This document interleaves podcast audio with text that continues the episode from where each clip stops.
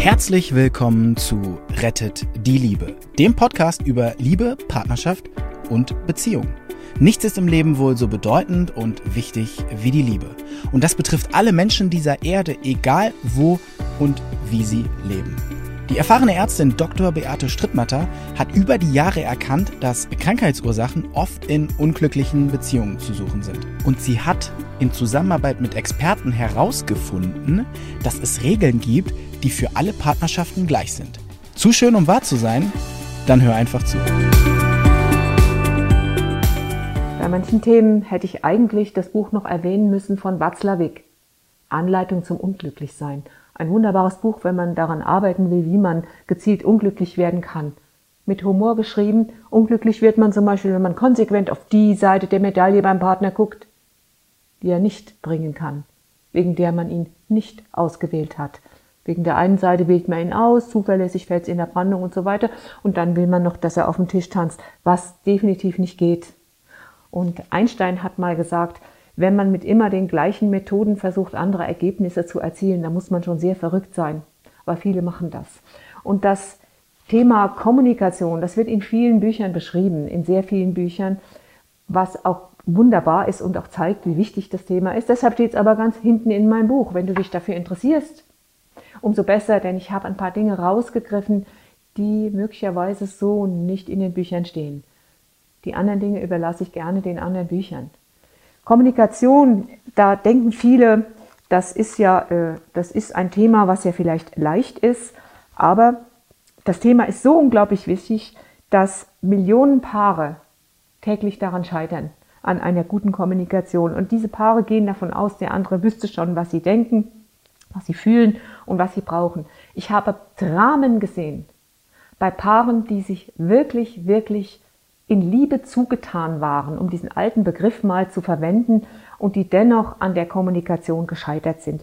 Viele Paare denken, der andere müsste schon wissen, was er braucht und wie es ihm geht, und viele Partner meinen, sie selbst wüssten schon, wie es dem anderen geht und wie er sich fühlt. Viele Menschen nehmen an, dass ihr Partner etwas von ihnen wünscht und tun das dann auch in vorauseilendem Gehorsam. Das musst du dir jetzt mal vorstellen.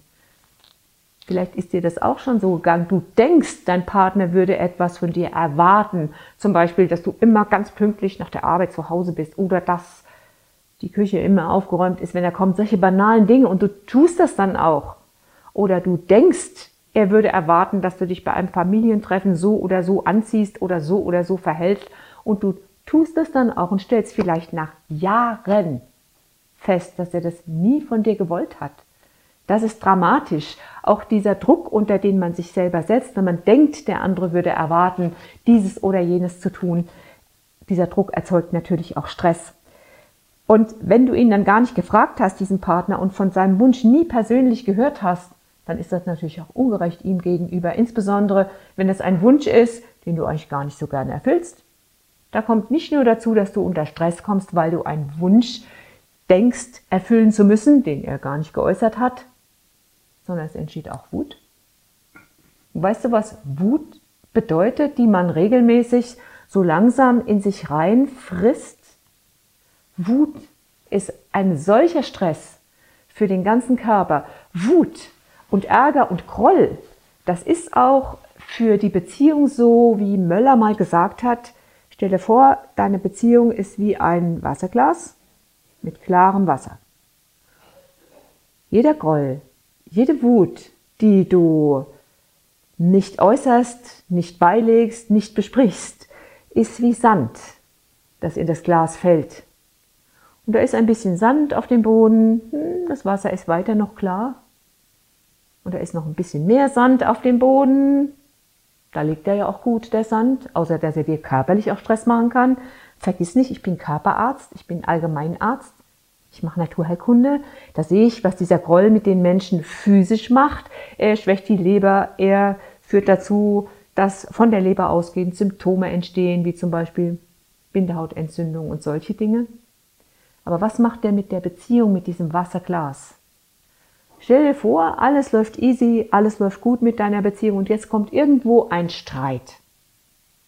Ein Streit ist der sprichwörtliche Sturm im Wasserglas. Der Volksmund hat auch hier sehr, sehr recht. Der sprichwörtliche Sturm im Wasserglas führt dazu, dass jetzt der Sand aufgewirbelt wird. Und jetzt wird das Wasser trüb. Und jetzt sind die Partner hilflos. Und jetzt können sie nichts mehr sehen. Und jetzt kommen plötzlich alle Dinge raus, die immer mal gesagt werden mussten. Vielleicht hat der andere einfach nur vergessen, was einzukaufen. Und du hast es gebraucht, weil morgen Gäste kommen, wie auch immer. Es entsteht ein Streit und jetzt passiert es, dass alles, wie das Kind mit dem Bad ausgeschüttet wird, alles, was du jemals sagen wolltest oder schon immer hättest sagen müssen, das schüttest du jetzt über den Partner aus. Der ist entsprechend geschockt, gestresst, entsetzt, sucht das Weite oder kämpft mit dir in einer Weise, die gar nichts zu tun hat damit, dass er jetzt vielleicht das Backpulver vergessen hat zu kaufen. Wäre eure Beziehung vorher klar gewesen? Hättest du im Vorher Frustrationen, Ärgernisse oder Unstimmigkeiten mit ihm besprochen, wäre das nie passiert. Dann wärt ihr auf dem Boden einer klaren Beziehung, hättet ihr euch nur ausgetauscht, okay, du hast das Backpulver vergessen. Wenn die Beziehung noch nicht ganz geklärt wäre, dann hättest du vielleicht auch noch gedacht, schon wieder bin ich vergessen worden, so wie früher, wie damals Papa und Mama mich auch immer vergessen haben. Bumm, ist die Taste wieder gedrückt. Das wäre der Sound der Kindheit. Je mehr du mit dir selber geklärt hast, desto weniger passiert das, ja.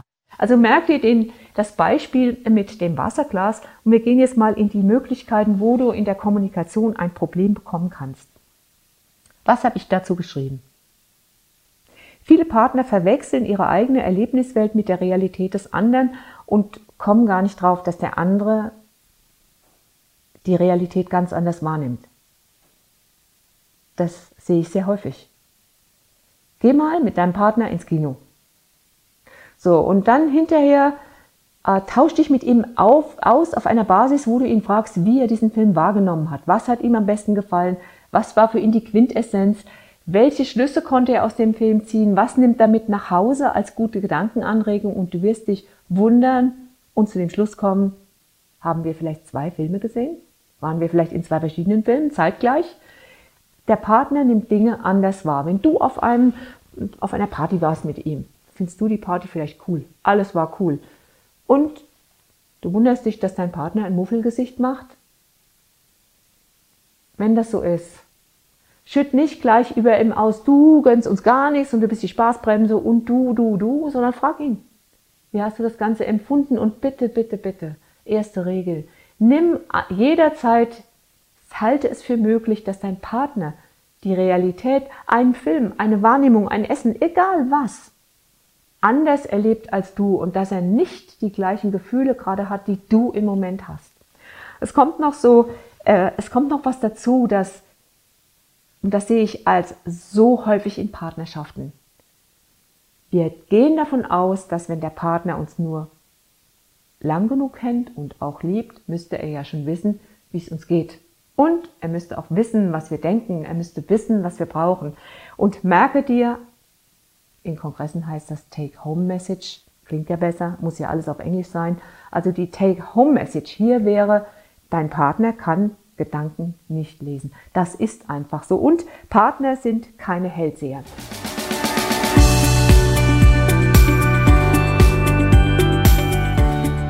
Und wie war es? Wenn es euch gefallen hat, dann abonniert gerne den Podcast. Beate Strittmatter hat auch ein Buch geschrieben, Rettet die Liebe. Dann habt ihr die Gesetze immer zur Hand. Der Link ist in den Shownotes. Macht's gut, bis zum nächsten Podcast.